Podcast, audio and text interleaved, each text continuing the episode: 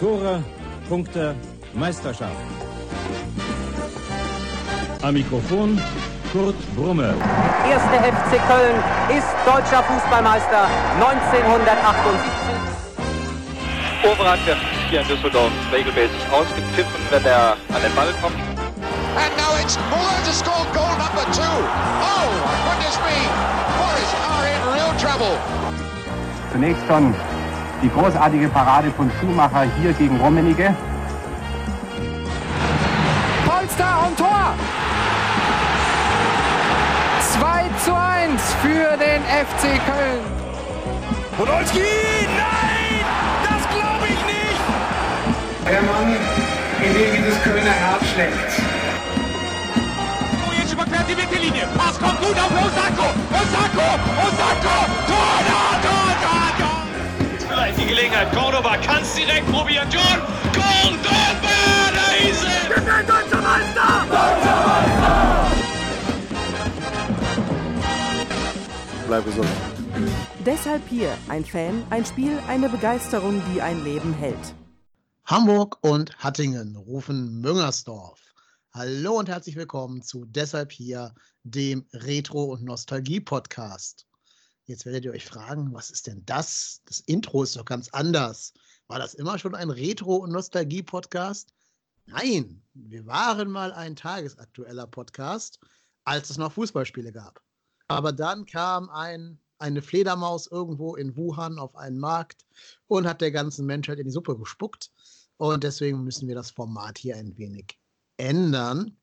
Und das haben wir jetzt zumindest für die Dauer, da der Ball in der Bundesliga aktuell nicht rollt, getan und haben uns eben überlegt, wie kann man trotzdem den Leuten, die jetzt viel zu Hause sitzen müssen, die Homeoffice machen, die Quarantäne äh, über sich ergehen lassen müssen, wie kann man denen trotzdem ein bisschen Content bieten, der ihnen vielleicht ein bisschen Freude bereitet, ein bisschen aus dem Alltag rausreißt und so ein bisschen Eskapismus bietet, ohne dass wir halt aktuelle Fußballspieler haben. Und da ist uns beiden, nämlich dem Marco, Rupert Hennes und mir, die Idee gekommen, wir könnten doch einfach mal viele bunte Gäste zu uns einladen, einen ganzen Strauß voller Gäste. Und jeder Gast erzählt einmal über sein Spiel des Lebens mit dem ersten FC Köln. Also das Spiel, wo er dran denkt, wenn er an den FC denkt, wo vielleicht ganz viele persönliche Erinnerungen dranhängen, wo äh, besondere Emotionen dranhängen, vielleicht ein Spiel, was wichtig war für den Verein oder ein Spiel, wo Titel gewonnen wurden oder dramatisch verpasst worden sind, diese Titel. Oder vielleicht auch der Abstieg, die schwarze Wand. Alles ist möglich. Es gelten hier recht wenig Regeln. Alles kann, nichts muss. Hauptsache eine persönliche Best äh, Verbindung zu dem Spiel besteht. Genau. Und wie immer bei mir an meiner Seite ist hier unser gleichberechtigter Moderator Marco. Grüß dich. Hi. Ja, schön, dass wir da sind. Im Gegensatz zur Bundesliga gibt es uns ja. Ähm, ja, und wie gesagt, wir hoffen, dass die, dass die Zuhörer mit den äh, einzelnen Kapiteln dann sehr viel Spaß haben werden. Genau, das hoffen wir wirklich. Die wichtigste Frage: Du bist noch gesund, Marco? Ich bin noch völlig gesund, äh, sitze hier im Homeoffice, betreibe auch Social Distancing äh, wie in Reinkultur. Äh, schicke meine Frau zum Einkaufen, bewege mich nicht mehr aus dem Haus. Ich musste gestern allerdings mal eine Runde um den Block laufen, weil ich gedacht habe, so, boah, jetzt muss ich auch mal wieder in die frische Luft und nicht nur am Balkon sitzend äh, irgendwelche Meetings abhalten. Ja, kann ich äh, bestens verstehen. Auch ich mache quasi abends immer, wenn ich nicht gerade einen Podcast aufnehme, die kleinen Abendspaziergänge in der Hoffnung, keinen Menschen treffen zu müssen, dann abends. Ja, ich bin mal gespannt, ob sich das immer widerlegen wird, dieses Gefühl, dass andere Menschen eine Gefahr für einen darstellen, wenn auch unfreiwillig. Ähm, ob wir da wieder auf eine Normalität zurückkommen. Aber naja, wir wollen ja mit diesem Podcast, diesem kleinen Experiment, das wir jetzt hier starten, ähm, eher den Leuten helfen, aus der Realität zu entkommen. Deswegen reden wir jetzt gar nicht zu sehr über die Lage draußen in Deutschland, sondern mehr über das, was in der Vergangenheit war, früher, als der Ball noch gerollt ist, als Menschenmassen noch äh, toleriert waren und als man auch jeden Samstag ins Stadion pilgern konnte. Wir haben schon richtig viele Gäste requiriert. Wir hoffen, dass die alle auch tatsächlich dann Zeit haben und kommen werden. Wann die Folgen erscheinen werden, wie die Folgen erscheinen werden, das kann ich noch nicht sagen, denn dieses Homeoffice ist tatsächlich viel Arbeit und ich muss die Folgen ja alle schneiden. Das heißt, es wird ähm, immer nach und nach eine Folge geben. Folgt uns einfach auf den sozialen Mediakanälen und folgt uns auf ähm, Twitter oder abonniert den Feed in den, in den ähm, Podcatchern eurer Wahl. Der ganz normale Feed, also einfach der trotzdem hier Feed. Ihr müsst ja keinen neuen abonnieren. Und dann kriegt ihr da alle paar Tage eine neue Folge aufs Ohr. Und jetzt darfst du den Hörern noch ein bisschen was erzählen, Marco, denn wir haben uns ja auch überlegt, dass wir das hier nicht einfach nur pro bono machen und nicht nur für uns, sondern dass es da noch einen kleinen sozial-gesellschaftlichen Gewinn beigeben soll für alle anderen. Genau, also wir haben uns überlegt, Mensch, wenn wir die Leuten Freude machen, dann ähm, hat vielleicht der eine oder andere aufgrund auch der Lage aktuell vielleicht doch noch irgendwie den einen oder anderen Euro über. Und ähm, wenn es Spenden gibt, dann möchten wir die gerne weiterreichen, nicht für uns behalten, ähm, nicht für uns irgendwas machen, sondern die wirklich irgendwie sozialen Projekten zukommen lassen und haben uns da überlegt, die der Tafel ähm, in Köln zu spenden, 100 Prozent, also alles das, was äh, über diesen Zeitraum, wo wir diese Sachen ausstrahlen, ähm, reinkommt an Spenden, ist dann auch für, ähm, die, für die Tafel in Köln. Wo könnt ihr spenden? Am besten geht ihr dafür unter, auf spenden.trotzdemhier.de. Da findet ihr alles, PayPal. Wie gesagt, wenn ihr, wenn ihr was spenden wollt, würden wir uns sehr gerne freuen. Wir haben auch schon einen kleinen Betrag da reingeschmissen, sodass wir nicht bei Null starten. Und ja, freuen uns über jeden Euro, der uns da erreicht und das, was wir weitergeben können. Ganz genau. Ich werde am Ende auch dann große, den großen Kassensturz veröffentlichen, wo ich genau äh, reinschreiben werde, was gespendet wurde. Natürlich nicht von wem, das ist ja anonym, aber den Gesamtbetrag auf jeden Fall spenden werde. Und wir hoffen, dass da eine ganz nette Summe bei rumkommt, weil ich glaube, die Tafeln brauchen das gerade ziemlich dringend, da ja immer weniger ähm, Lebensmittel übrig bleiben durch diese ganzen Hamsterkäufe, geschlossene Restaurants, geschlossene Cafés und so weiter. Deswegen sind die auf ganz viele Hilfen angewiesen. Und wir haben ja auch gesehen, dass der erste FC Köln auch die Tafeln Köln unterstützt. Deswegen haben wir uns auch für dieses Projekt eben entschieden, da das ganze Spendengeld hinzuschicken. Ja, deswegen, wenn ihr euch das gerade leisten könnt und selber nicht ähm, gebeutelt seid durch die ganzen wirtschaftlichen Einschränkungen, dann überlegt doch mal, ob ihr vielleicht ein, zwei Euro in die Tafeln investieren möchtet. Könnt ihr auch gerne direkt machen, dann müsst ihr nicht über uns den Umweg gehen, wenn ihr uns dann nicht vertrauen möchtet. Aber wir würden sonst sammeln und alles quasi von der Community trotzdem hier oder wie wir jetzt uns ja kurzzeitig genannt haben, deshalb hier rüberschieben an die Kölner Tafeln. Genau. genau. Und nochmal der Hinweis, wirklich nur, wenn ihr es euch leisten könnt. Ne? Also nicht wegen unserer Spenden dem Kind keine Banane und keinen Apfel mehr kaufen können, sondern wenn ihr zu den glücklichen Leuten gehört, die vielleicht von der Krise äh, nicht berührt sind oder vielleicht sogar profitieren von der Krise, gibt es ja auch ein paar, ein paar Bereiche und ein paar Jobs, dann überlegt doch bitte, ob ihr diesen, diese 1, 2 Euro übrig habt. Gut, das war jetzt die ganze Vorrede. Das machen wir nicht jedes Mal. Es gibt am Ende ein kleines Intro, äh, Outro meine ich natürlich, wo wir das nochmal zusammenfassen werden. Freundlicherweise von, darf ich das hier verraten, wer es ja, eingesprochen klar. hat? Das darfst du, darfst du. Ich war es nicht. du warst es nicht, aber jemand, den du, glaube ich, sehr gut kennst und genau. mit dem du auch die Quarantäne verbringen darfst. Ja. Deine liebe Gattin hat das eingesprochen. Richtig. Und ja. da hört man, glaube ich, schon, dass sie da auch Profi ist, was, was Sprechen angeht. Ne? Das ist leider besser drauf als wir. Also, wir, die hat das nur freundlicherweise für uns eingesprochen, weil äh, sie meinte dann, wenn wir das einsprechen, hört sich das wahrscheinlich genauso auch an und hat sich dann bereit erklärt, das für uns zu machen. Das ist super. Äh, ich glaube, sie hat uns da sehr realistisch eingeschätzt und hat uns da zum ja. Glück ihre, ihre Expertise zur Verfügung gestellt. Ja, vielen Dank an der Stelle. Äh, sehr, sehr, sehr super geworden, sehr cool. Könnt ihr dann ja alles am Ende der Folge hören. Ihr habt es am Anfang auch schon gehört, das Intro war auch von ihr, von Frau Robot Hennis. Ähm, und insofern, ja, sind wir jetzt top professionell hier aufgestellt. Jo. So, Spiel des Lebens. Wir haben gesagt, in der Pilotfolge gibt es noch keinen Gast. In der Pilotfolge stellen wir beide jeweils unser Spiel des Lebens vor und haben dann überlegt, welche Reihenfolge nehmen wir. Und dann am Ende haben wir uns dafür entschieden, das einfach chronologisch zu machen. Also das Spiel, was früher war, mit dem fangen wir an. Und das ist zufällig mein Spiel des Lebens. Ähm, ich verrate erstmal noch nicht, welches es ist, weil ich erzähle erstmal, wie die, wie die Gesamtsituation damals war um den ersten FC Köln. Und zwar schreiben wir das Jahr 2007. Der erste FC Köln hat es nicht geschafft, in der Saison davor aus der zweiten Liga aufzusteigen. Äh, wir sind auf einem ganz grauen neunten Tabellenplatz am Ende der Saison eingekehrt, obwohl mitten während der Saison der Heiland Christoph Daum verpflichtet worden ist. Der, der, erinnert euch bestimmt, das war die Konferenz mit den Schnittchen und im Krankenhaus, wo dann das Kamerateam ins Krankenhaus kommen musste und ihn da filmen musste, wo seine Frau noch Schnittchen geschnitten hat für die, für die Journalisten, die vor der Tür gewartet haben. Hanuta, oder? Ja, Hanuta, Hat genau. nicht Hanuta genau, genau. gereicht? Ja, ich glaube, es war Hanuta, Ja. richtig. Ja, Ja. ganz genau. Also in dieser Phase der, des ersten FC Köln befinden wir uns gerade. Und das war dann auch die Saison 2007-8, meine erste Saison, in der ich eine Dauerkarte für das Müngersdorfer Stadion hatte. Ähm, auch eine der wenigen Saisons. Ich hatte insgesamt nur drei Jahre eine Dauerkarte. Aber weil eben die Saison davor so schlecht war, gab es in der Tat noch ein paar Dauerkarten zu bekommen, was ja sonst auch sehr schwer ist. Und so hatten mein Vater und ich uns die eben gesichert.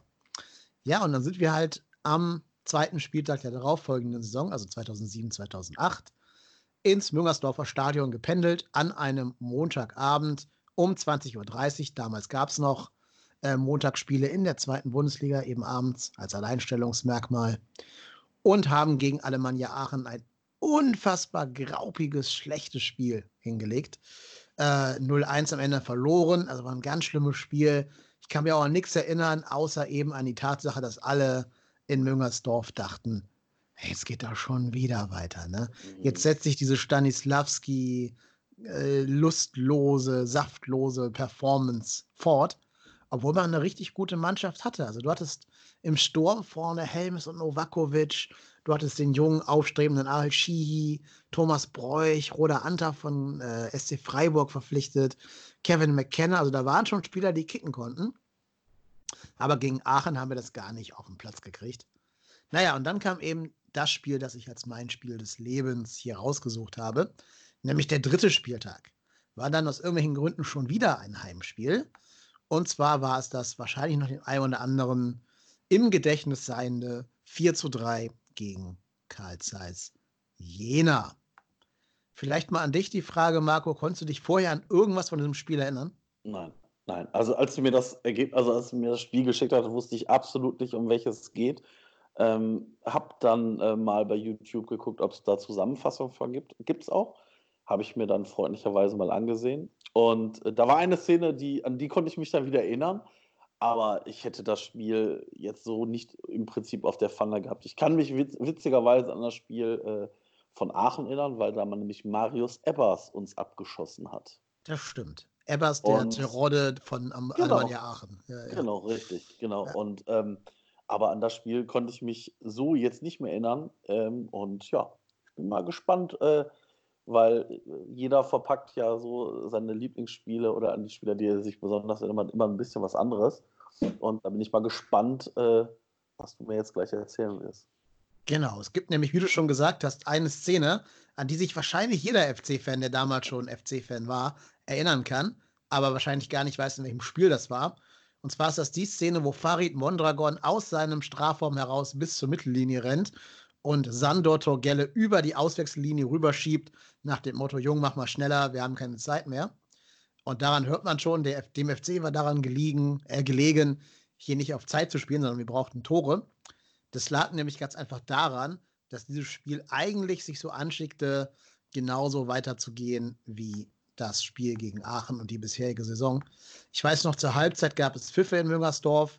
Da wurde nach drei Spieltagen schon wieder diese ganze neu zusammengestellte Mannschaft mit den jungen Spielern darinnen böse ausgepfiffen. Einfach, das lag logischerweise daran, dass es zur Halbzeit schon 1 zu 2 für Karl Zeiss Jena stand. Und das, wenn man sich auf die beiden Mannschaften und die beiden Aufstellungen anschaut, ist schon eine große Überraschung. Also, ich lese einmal die Aufstellung vom FC vor, damit jeder sich noch mal ein bisschen in diese Zeit hineinversetzen kann. Im Tor, wie gesagt, Farid Mondragon, der Vulkan aus Kolumbien.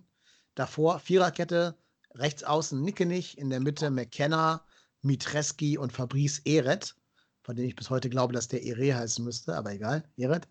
Im Mittelfeld Doppel 6, Roda Anta und Thomas Bräuch. Auf den Außenbahnen Vucicevic und Adil Shihi. Und im Sturm, wie schon gesagt, Helmes und Novakovic. Ja, und das ist eigentlich eine Mannschaft, die muss natürlich die zweite Liga normalerweise dominieren, allein wegen des Sturms. Also alleine Helmes und Nova, die müssen zusammen irgendwie 30, 40 Tore in der Saison schießen in der zweiten Liga. Und dann ist gut.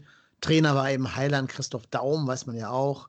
Auf der Bank saßen so illustre Leute wie äh, Matthias Scherz, Salvatore Gambino, Schöneberg, Marvin Matip, André und Soaso. Kessler immer schon auf der Bank gewesen.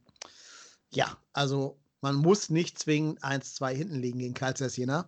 Bei denen spielten damals im Sturm Tobias Werner und Sandro Torgelle und der vielleicht beste Spieler auf dem Platz, Jan Schimak. Jan Schimak mhm. war damals bei ähm, Karl Jena. Zum Glück für uns hatte der noch Trainingsrückstand und war noch nicht fit. Und das wird sich am Ende dann auch des Spiels bemerkbar gemacht haben. Aber da komme ich jetzt durch, oder da komme ich jetzt zu, wenn ich den Spielfilm einmal durchgehe. In der fünften Minute stellt Torgelle auf 1-0 aus Sicht der Jenara. Ähm, da hat man schon gedacht, oh Scheiße, jetzt geht das hier genauso weiter wie gegen. Heißt ihn nicht Jenenser? Weiß ich nicht, keine Ahnung. ja, ich habe gerade auch schon überlegt, wie man die ausspricht. Ja, sogar, mach mal weiter, ja. Keine Ahnung. Die, die, die, die, Herren aus, der Osten, aus dem Osten der Republik. Ja. Also Torgelle 1-0, fünfte Minute. Dann zum Glück egalisiert von äh, Novakovic. Aber dann in der 37. kollektiver Aussetzer der Abwehr und ein Mann, den ich nicht weiter kenne, namens Müller, hat zum 1 2 getroffen. Und als wäre das noch nicht schlimm genug, macht dann auch noch Omo Djakbe nach Vorarbeit von Emjan Schimak das 3-1 in der 55. Minute. Und da hast du schon gemerkt, jetzt wird Müngersdorf halt leer. Also, ne, die ersten gehen nach Hause, man schimpft, die Pfiffe zur Halbzeit wurden jetzt quasi ohrenbetäubend und eigentlich war klar, hier geht nichts mehr. Ja, eine 55. Minute. Eigentlich hat man da noch Hoffnung, dass noch was gehen könnte, dass du noch jetzt irgendwie aufs 2-3 verkürzt und dann brauchst du noch ein Tor zum Ausgleich. Ja, irgendwie schon. Aber die Stimmung war einfach so anti und so gegen, gegen den FC, weil man aus der Saison davor so gebeutelt war und so ähm, gebrochen war, dass man eigentlich der Mannschaft nichts mehr zugetraut hat. Aber dann kamen so ein paar kleine Faktoren, die alle dazu beigetragen haben, dass das Endergebnis eben 4-3 lauten sollte. Und zwar zum einen Christoph Daum mit dem, mit dem Boss-Move aller Boss-Moves. Der hat dann nämlich einfach drei Spieler auf einmal ausgewechselt. Ja, gibt's auch in der 60. Ja, genau. In der 60. 60.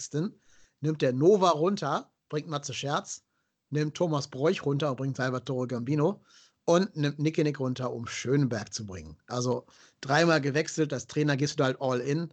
Danach kannst du nicht mehr reagieren, danach darf sich keiner mehr verletzen, danach kann nichts mehr irgendwie anbrennen, weil danach hast du keine Optionen mehr.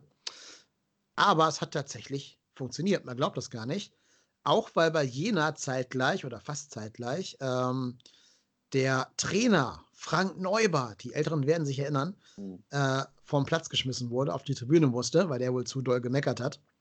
Und dadurch Jena immer, immer kopfloser wurde, immer mehr so die Orientierung verloren hat, immer mehr die Sicherheit verloren hat und es nicht geschafft hat, diese 1-3-Führung sicher über die Zeit zu spielen, sondern eben stattdessen nach und nach eingebrochen ist. Auch weil genau die gerade eingewechselten Spieler auf 2-3 verkürzt haben. Also Schönberg wirft ein, Matze Scherz verlängert und dann der am langen Pfosten lauernde Adil Shihi macht zum 2 zu 3. Und den Namen Shihi merkt euch bitte, der wird noch öfter erwähnt werden jetzt. Und im Zuge dessen wurde halt Jena auch nervöser. Ne? Ähm, ich weiß noch, der Torwart von denen, Kaspar Jensen, hat dann irgendwann seinem, seinem Vornamen alle Ehren gemacht und war kaum noch irgendwie als souveräner Torwart zu betrachten irgendwie war klar, so jetzt dreht sich die ganze Dynamik des Spiels. Diejenigen, die noch im Stadion waren, sind dann auch wieder positiv geworden, haben nicht mehr gepfiffen, sondern den FC stattdessen angefeuert. Und wahrscheinlich ist das auch der Moment, warum ich das zu meinem Spiel des Lebens äh, gemacht habe. Einfach weil ich da zum ersten Mal diese Dynamik erlebt habe, die Müngersdorf eben entwickeln kann. Ne, also was wir wahrscheinlich jetzt gerade auch in der Gistol-Zeit so kollektiv erleben, hat man in diesem einen Spiel schon mal in so einem Mikrokosmos drin erlebt, dass erst alles scheiße und alles schlecht ist und dann eigentlich ein Tor, eine gute Aktion reicht, um alle wieder ähm, in die Euphorie reinzubringen. Ja, und so kam halt, was kommen musste. 84. Adil Shihi wirkt den Ball mit viel Glück und eben nach einem Fehler von Jensen über die Linie, hat ein bisschen Glück, dass ihm der Roda Anta nicht zu doll im Weg steht. Und so steht es dann plötzlich nur 3-3. Und eigentlich war jedem klar, das bleibt hier nicht 3-3. 84. heißt, du hast noch so sechs bis zehn Minuten zu spielen. Ähm, und irgendwie wusste jeder in dem Stadion, wir schaffen noch das 4-3. Das war klar. Und es war sogar auch klar, dass Adil Shihi das machen würde. Gut, am Ende wurde es als Eigentor von Kaspar Jansen dann gewertet, das 4-3. Aber Shihi war als letzter dran, da war der Ball schon über der Linie. Trotzdem war er wieder da, hat wieder abgestaubt ähm, und hat dann eben auch diese, diese berühmte Geste gemacht, wie er da auf die Knie fällt, den Tränen nahe ist und gar nicht fassen kann, was gerade passiert. Beide Hände Richtung Himmel, Richtung Gott zum Gebet streckt und wahrscheinlich, ich würde mal tippen, der ist Moslem, weiß ich nicht, wahrscheinlich Allah äh, gedankt hat. Ja, und einfach, wie dann dieses Stadion abgegangen ist, wie sich dann alle in den Armen lagen, wie man gefeiert hat. Das war für mich nicht nur so der Kickstart meiner eigenen Karriere als FC-Fan, was das Positive angeht. Das war auch der erste Heimsieg, den ich seit dem 4. April gesehen hatte, live im Stadion. Also der letzte lag tatsächlich vier Monate zurück. Und es war halt irgendwie auch der Wendepunkt der Saison. Ne? Es war so dieses Spiel, an dem du sagen kannst, wenn das Ding in die Binsen geht, steigst du wahrscheinlich nicht auf. Und wenn du nicht aufsteigst, ein drittes Jahr zweite Liga kannst du dir halt nicht leisten als FC. Das war jedem klar, dass man mit Christoph Daum halt finanziell all in gegangen ist, dass halt ein Novakovic und ein Helmes da auch nicht für, für Butterbrot spielen werden, dass du Roda Anta vom, KS, äh, vom, vom SC Freiburg auch nur bekommen hast, weil der nicht knapp verdienen wird und so weiter und so fort. Also, ähm, wie gesagt, war schon einiges, was man da investiert hat, einiges Risiko, was man gegangen ist. Und ich glaube halt, wenn das schiefgegangen wäre, weiß ich nicht, ob wir heute wirklich einen Erstliga-Podcast betreiben würden oder vielleicht so ein bisschen den Weg von 1860 Kaiserslautern gegangen wären. Aber zum Glück war dieses Spiel für mich so der Wendepunkt, zumindest zum kurzzeitigen Guten. Wir wissen ja alle, es hat dann nicht nachhaltig zum Klassenerhalt beigetragen. Es kamen noch ein paar Abstiege danach, aber naja, für die Saison war es auf jeden Fall der Wendepunkt und deswegen mein Spiel des Lebens. Ja, krass. Also wie gesagt, ich, ich hatte das Spiel gar nicht mehr so auf der Pfanne und als ich dann in der Zusammenfassung diese Szene von Mondragon gesehen habe, habe ich gedacht, ah, das war das Spiel. Also die Szene hatte ich, wie du schon richtig gesagt hast, noch irgendwie im Kopf, konnte ich das noch irgendwie, aber ich konnte es nicht mehr dem Spiel zuordnen. Und ganz ehrlich, ich glaube, also war, da war ich nicht im Stadion, aber ich glaube, da sind halt so Spiele, wenn du im Stadion bist, nimmst du da halt was ganz anderes mit, als wenn du die halt, weiß ich nicht, in der Zusammenfassung siehst, siehst in der Sportschau oder was auch immer dann ist es das ein Spiel von vielen. Und das macht es ja dann auch irgendwo aus, dass, dass man damit irgendwas Persönliches verbindet. Genau. Und dazu kommt auch noch äh, tolles Wetter, ne? war im August das Spiel. Die Sonne hat gestrahlt, es war wunderschön warm. Und das ist ja auch eher selten, wenn man Fußballfan ist. Ist man ja meistens in den Herbst- und Wintermonaten eher im Stadion als in den schönen Tagen. Äh, ich war mit meinem Vater da, der hat auch die Dauerkarte für mich und für sich zumindest teilweise bezahlt, weil ich damals noch armer Student war und kein äh, reicher, erfolgreicher Podcast-Produzent, sondern damals eben noch keine Kohle hatte. Und deswegen war es dann auch ein Geschenk von meinem Dad an mich, da diese Dauerkarte zumindest anteilig. Äh, und so war es eben auch so, so ein Vater-Sohn-Ding, was da auch mit reinspielt. Und dass wir dann beide zusammen eben diese Emotionen auch miteinander teilen durften, ist ja auch nochmal cooler, wenn man da eben jemand hat, mit dem man solche Emotionen halt eben zusammen erleben kann. Ja, ja und deswegen, ne, das ist alles, alles so kleine Faktoren, die sich dann bei mir aufsummieren zum Spiel des Lebens. Ja, coole Auswahl. Ja, kann ich persönlich nachvollziehen, wieso das das Spiel des Lebens ist. Ja. Genau. So, ich muss zugeben, du hast mir dein Spiel des Lebens schon verraten. ich hatte an dieses Spiel auch überhaupt keine Erinnerung. ähm, auch nach, also rückblickend nicht, auch wo ich die Zusammenfassung gesehen habe, habe ich mich daran nicht erinnern können. Dazu ja. ist es dann doch zu grau in grau. Ja. Aber erzähl uns doch mal, welches Spiel das ist und warum es dein Spiel des Lebens ist. Ja, es ist, es ist ein Spiel, was man, glaube ich, nicht so auf Pfanne hat. Ähm, klar hätte man natürlich, ich sag mal, die, die Spiele nehmen können, weiß ich nicht. Risse Freistoß in Gladbach.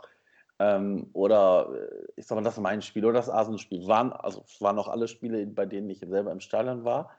Aber das Spiel, über das ich, glaube ich, mit allen Freunden und Bekannten immer am meisten spreche, wenn ich über den FC spreche, ist wirklich das Spiel des ersten FC Köln in Karlsruhe in der Saison 2013, 2014. Ähm, zur Einordnung, das war das Stögerjahr, das erste Stögerjahr in der zweiten Liga, beziehungsweise das Stögerjahr in der zweiten Liga, es gab ja nur eins. Ähm, es ist der zehnte Spieltag, ähm, standen, gar, standen als Tabellenführer gar nicht so schlecht da, hatten 20 Punkte, waren verhältnismäßig gut gestartet. Nach einer, ich sag mal, vorher sich vorsichtig gesagt, schwächeren äh, Startphase haben wir uns dann so ein bisschen gefangen und das war so die, die Phase, wo wir dann, dann doch relativ solide durch die Liga gegangen sind.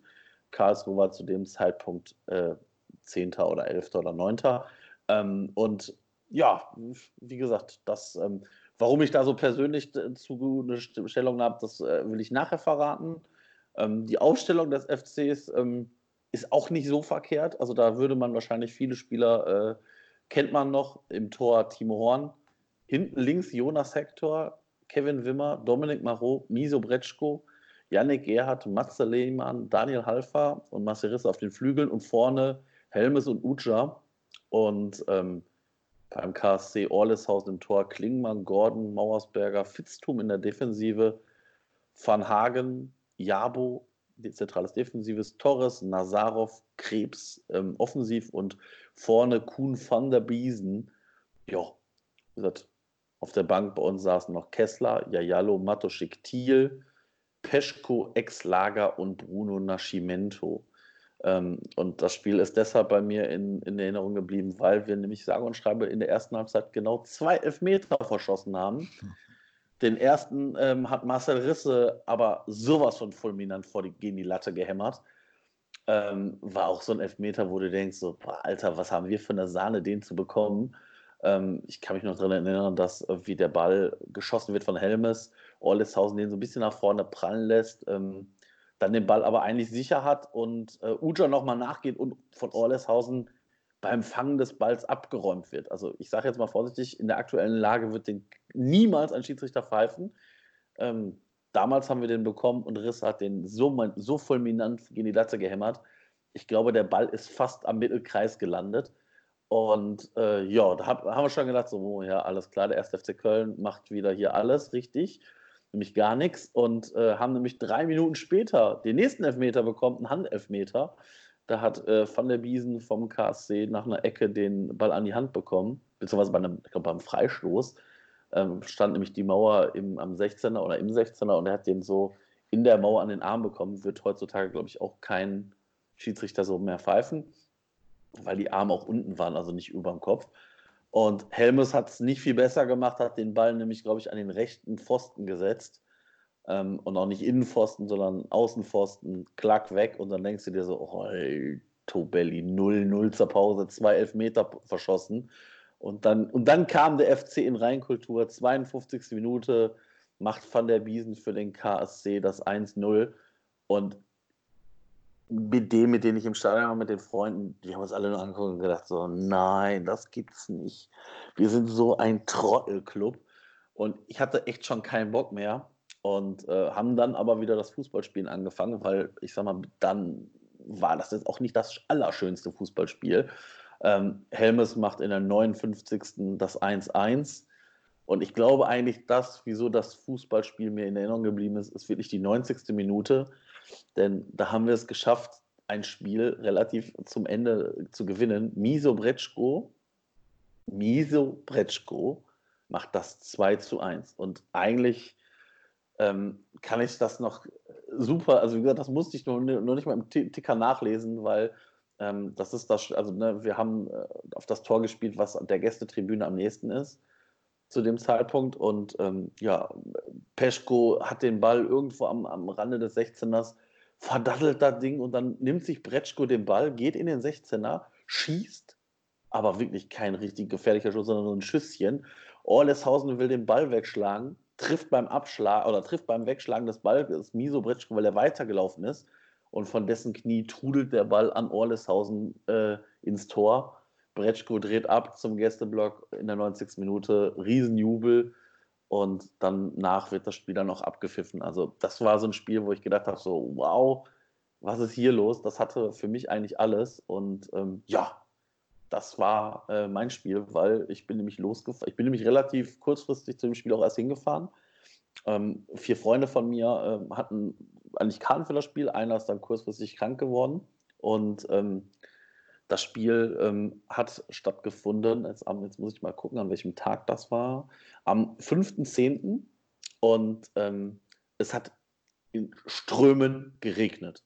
Ich bin abgeholt worden von dem, vom Fahrer, weil äh, wir mit einem Auto gefahren sind und es hat wirklich im Ruhrgebiet in Strömen geregnet. Ich bin mit Schirm und allem Schnickschnack zum Auto gerannt, war trotzdem pitschepatsche nass, saß dann im Auto und habe zu denen noch gesagt, boah Leute, stellt euch mal vor, wir fahren jetzt zum Fußballspiel und stellt euch mal vor, das wäre nicht überdacht, das Stadion. Und in dem Auto war Totenstille. Ich hatte das Stadion, das Wildparkstadion, ehrlicherweise nicht auf dem Schirm, war auch vorher in meinem Leben noch nicht da. Totenstille im Auto. Keiner hat mit mir gesprochen, keiner hat mir auf irgendwas geantwortet. Und dann habe ich gedacht, so, hm, da ist irgendwas faul. Ich gucke doch mal lieber, äh, wie es da aussieht und habe dann gesehen, dass der Gästebereich natürlich nicht überdacht ist, komplett offen. Und habe schon gedacht, so, du Scheiße, du Scheiße. Und ähm, es war zumindest die ganzen 90 Minuten trocken und äh, mit dem Apfel hat es dann angefangen zu regnen. Und äh, auf dem Weg zum Auto sind wir natürlich noch so patschenass geworden, dass wir, wie gesagt, wirklich bis auf die Unterhose nass waren.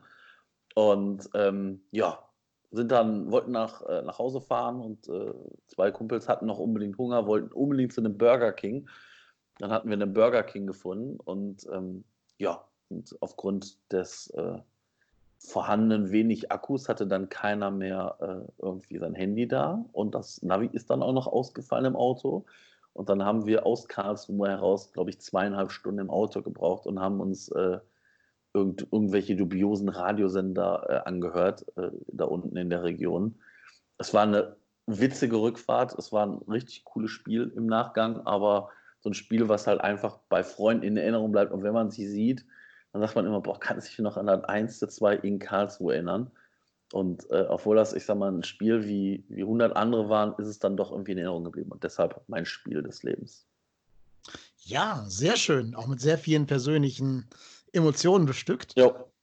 Als ich mir das angeschaut habe, die Aufstellung von dem Spiel, äh, war ich ja überrascht, wie viele Spieler erstens von, von denen damals heute noch spielen und zweitens noch bei uns spielen tatsächlich. Ja. Also, dass Hector schon 2013 da hinten links seinen Mann gestanden hat, hätte ich nicht am Schirm gehabt, ehrlich gesagt.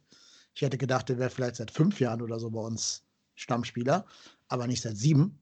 Das hat mich schon sehr überrascht. Timo Horn da noch ganz pausbäckig und noch ein bisschen, ja, noch ein bisschen so, ne, der Teenager von, der, von dem an und nicht wie heute hier der, der Holzfäller. Gerhard spielt ja auch noch, wenn auch nicht bei uns. Marcel Riese ist noch bei uns im Verein. Uja spielt immer noch Fußball. Dominik Maro, Kevin Wimmer spielen beide noch Fußball. Also sind schon noch einige, ja. einige spannende ja. Typen dabei. Ja. Moritz Exlager. Ja. das, ist auch, das, ist auch, so ein Fußballspieler, wo man denkt so, wow, gut, dass der zumindest ein paar Jahre Fußball gespielt hat und ein bisschen Geld verdient hat. Ich glaube, mhm. den, äh, also den fand ich als Typ immer richtig cool, aber der durfte, also der durfte ja auch nicht den Mund aufmachen. Da kam ja auch nichts Qualifiziertes raus. Spielt witzigerweise immer noch äh, Fußball beim ersten FC Bocholt.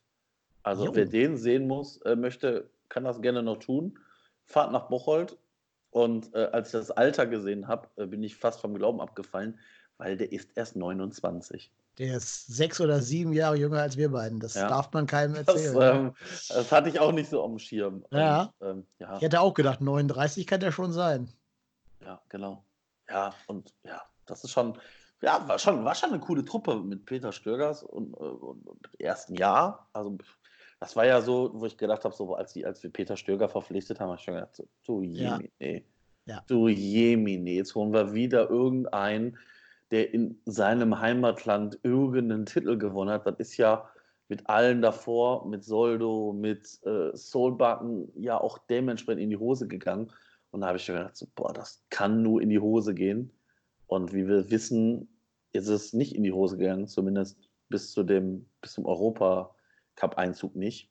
Und danach hat sich so leider so ein bisschen, ist es ein bisschen gebröckelt, aber äh, ja, das war schon, war schon eine, auch, auch das Zweitliga-Jahr, das war ja kein, kein richtig schlechtes Jahr.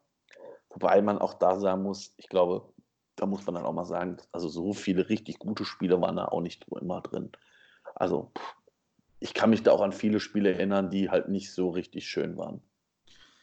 Ja, ich weiß, dass Stöger am Anfang ja ganz klar den Fokus auf Stabilität gesetzt hat. Da waren ja spätestens in der ersten Liga auch ganz viele 0-0s oder 1-1 ja. dabei. Also es war jetzt nicht die ganz hohe Fußballkost, aber ich glaube, es war genau das, was wir damals brauchten. Stabilität, Ruhe, Souveränität und nicht das große Spektakel. Das stimmt, ja. Ja, das stimmt. Das war schon, war schon ein, ein gutes Jahr. Und äh, wie gesagt, wenn ich überlege, dass äh, Hector da schon links hinten gespielt hat, das war ja, ich sag mal, vorsichtig seine, seine erste Saison, wo er so 100 dann auch gespielt hat. Und ich, ganz ehrlich, hätte mir damals einer gesagt, hör mal, der wird irgendwann mal ein Nationalspieler werden. Mhm. Das hätte ich ehrlicherweise nicht für möglich erachtet. Also Nee, ganz ehrlich, da- der hat ja, ich meine, mittlerweile 43 Spiele gemacht in der Nationalmannschaft. Das ist jetzt nicht so wenig. Ja, und der hat mal einen Elfmeter gegen GT Buffon verwandelt im Ja, den entscheidenden, oder? Ja, ja, den, den Siegelfmeter, genau. Ja, Ja. Wahnsinn. Ganz genau. Wahnsinn. Zwar mit viel Glück, aber ist egal. Hauptsache drin. Ich musste zugeben, ich musste googeln, wer Bruno Nascimento ist. Den hatte ich komplett verdrängt, diesen Spieler. Hat auch, glaube ich, nicht allzu viele Spiele für uns gemacht. 13 Stück. Immerhin ein Tor. Jetzt frag mich bitte nicht gegen wen. Ist aber tatsächlich auch erst 28, ne? Ja. Hat aber hat anscheinend seine Karriere beendet. Also nach 2019 gibt es hier keinen Verein mehr für ihn. Aber der ist erst 28. Das heißt, der muss als Teenager bei uns gespielt haben. Mit 21. Ähm, blutjunger Mann. Aber ich habe ihn leider komplett verdrängt. Also ich, ich, also ich fand den gar nicht so verkehrt, als der bei uns gespielt hat. Das war halt immer irgendwo so, ich meine, das war jetzt nichts Weltbewegendes, aber ich fand ihn jetzt nicht so verkehrt. Und äh, ja, dass der natürlich dann, äh, danach ist er irgendwie ausgeliehen worden oder haben wir den sogar, ich weiß es gar nicht mehr. Wir haben den verkauft oder der ist, glaube ich, in dem Jahr davor in der Winterpause gekommen und ja, so richtig viele Spiele hat er nicht für uns gemacht. Und ich glaube, das Tor hat er auch in dem, in dem Jahr davor gemacht. Ja, hat er, genau. Also, ja, hat jetzt nicht so einen bleibenden Eindruck hinterlassen. Also, ich Nö. muss ganz ehrlich sagen, wenn ich mir, wenn ich mir vom Kader her da eine, einen, auch eine tragische Figur, irgendwie finde ich das immer, das ist Maxi Thiel gewesen, weil ich finde, das war auch immer so ein Spieler, der, der hätte es vielleicht höher schaffen können. Ich finde, der hat ja bei uns nie so diesen Durchbruch gehabt, ist dann irgendwie bei Union gewesen, war aber bei Union jetzt auch nicht so verkehrt und spielt jetzt in Heidenheim. Ähm, ich kann mich dann irgend so einen Freistoß erinnern. Ich weiß nicht, ob das ein Testspiel war oder ob das ein, Ligaspiel war, den der so fulminant in den Winkel gehämmert hat. Das, ähm, ja, das war schon krass. Hm, Das wäre so einer, wenn der heute noch mal jung wäre, wird der heute wahrscheinlich sogar spielen bei uns. Einsätze bekommen. Ja. Aber das war wohl die Zeit, wo man nicht ganz so stark auf die Talente gesetzt hat. Ja, also ich meine, der Kader, den wir zusammen hatten, der war ja auch, muss man ja fairerweise dazu sagen, der war ja schon nicht schlecht. Weil wenn du, wenn du Peschko äh, bringen kannst, gut, Ex-Lager war halt so ein, so ein wuchtiger Stürmer, den du da nochmal reinwerfen konntest, der da für Unruhe gesorgt hast. Nascimento war halt ein solider Verteidiger, dann hattest du noch auf der Bank ja Jallo, Matuschik und Thiel. Und äh, das war jetzt nicht so verkehrt. Und ich glaube, du hattest da ja auch noch Bigalke im Kader, der da jetzt nicht mit drin war Als Balljunge. als genau als Balljunge, als, als gefühlt Zwölfjähriger, ähm, ja, das war schon nicht so verkehrt, der Kader. Ja. Ich muss sogar sagen, ich finde die Karriere von Adam Matuschik noch ein bisschen tragischer als von Maxi Thiel. Ja, weil stimmt. Matuschik für mich das noch größere Versprechen war. Ne, also wenn du den hast spielen sehen an guten Tagen, sah das immer aus wie, wie aus einem Guss. Als wenn er gar nicht schwitzen würde, sondern hätte so eine ganz gerade Körperhaltung auch immer gehabt. Und das sah immer so, so ein bisschen Franz Beckenbauer Light vielleicht aus. Mhm. Aber der hat es ja nie wirklich mal irgendwo zum Stammspieler gebracht. Bei uns schon erst recht nicht. Immer wenn er gerade dran war, na, ist wieder irgendwas, irgendwas passiert, eine hohe Niederlage, die ihn wieder rausgespült hat oder irgendwie ein kleines Wehwehchen oder sowas. Also ein bisschen so der, der Sully Oetschan der frühen 2010er Jahre. Ähm, Ja, also den, dem hatte ich eigentlich eine größere Karriere bei uns zugetraut, ehrlich gesagt. Ja, ja, war ja auch, ich sag mal so, das, das große, das nächste Talent, was dann immer so angekündigt wurde, aber davon hatten wir ja schon viele. Also ich meine, ich kann mich dran erinnern, dass Adil Shihi ja auch dementsprechend in den Himmel gelobt wurde. Ähm, da ist ja nachher auch nichts mehr gekommen. Ja, ich glaube, Shihi hat wirklich daran gelitten, dass Daum ihn irgendwann mal mit Ronaldo in einem Satz erwähnt hat. Das Der hat junge dem, Cristiano Ronaldo, ja. ja, das hat ihm selber nicht gut getan für seinen eigenen Kopf und auch allen anderen nicht wegen der Erwartungshaltung. Ähm, ich glaube, das hat den Jungen unterm Strich die Karriere gekillt. Ich habe letztens ein Interview mit ihm gelesen, der ist ja, glaube ich, jetzt gar nicht mehr im Fußball tätig, also jedenfalls nicht im Profifußball, sondern hat jetzt irgendwie einen Autohandel oder sowas. Mhm. Ähm, ich weiß nicht, ob in Deutschland oder wieder in seinem Heimatland. Wo, wo kam der her? Mazedonien oder irgendwas? Mazedonien, ja. Ja, ähm, weiß ich nicht mehr ganz genau, muss ich nochmal raussuchen. Aber das ist natürlich auch, wenn wir von gescheiterten Karrieren reden, einer, also der hat ja von ganz anderen Dimensionen geträumt und kriegt halt jetzt irgendwo bei Astana oder irgendwie sowas. Ähm, Mhm. Ja, tut mir leid für ihn, für den Algi. Das wäre, glaube ich, auch so ein ganz netter, normaler Junge. Ne? Also auch nicht die hellste Kerze auf der, auf der Torte. Ähm, ihr müsst euch mal anschauen, das Spiel Karl Zeiss Jena, was ich gerade besprochen habe. Da gibt es so Post, Postgame-Interviews. Da wird erst Adel Chihi interviewt und dann Thomas Broich. Also Ja, okay. größer können Gegensätze nicht sein zwischen zwei, Fuß, äh, zwischen zwei Fußballern. Aber ähm, übrigens Marokko war das nicht. nicht ähm, Marokko. Ja, stimmt, Marokko. Ja. Genau. Ähm, ja, aber naja, also es hätte zu mehr Karriere reichen können, weil du ja im Fußball nicht unbedingt immer den ganz großen Grips brauchst, würde ich mal behaupten. Ähm, aber wie gesagt, ich glaube, über den hang einfach die ganze Erwartungshaltung zu hoch. Es gibt da noch eine Zusammenfassung von dem Rückspiel Jena, also äh, dann halt in Jena gegen Köln. Und da wird immer gesagt, ist das der neue Podolski? Ist er der neue Prinz Poldi? Und damit war natürlich klar, ja. Das war's auch für ihn. passt du Auf. Wiedersehen. Tschüss. Genau, genau. ja, ja, das ist so, als wenn du irgendeinem äh, Argentinier das, das, das Gütesiegel aufdrückst, der nächste Messi. Das geht auch Ja. nie gut. Aber ja, schade, gerade weil Schi ja sogar in Fulham gespielt hat, ne? Unter Magath. Ja.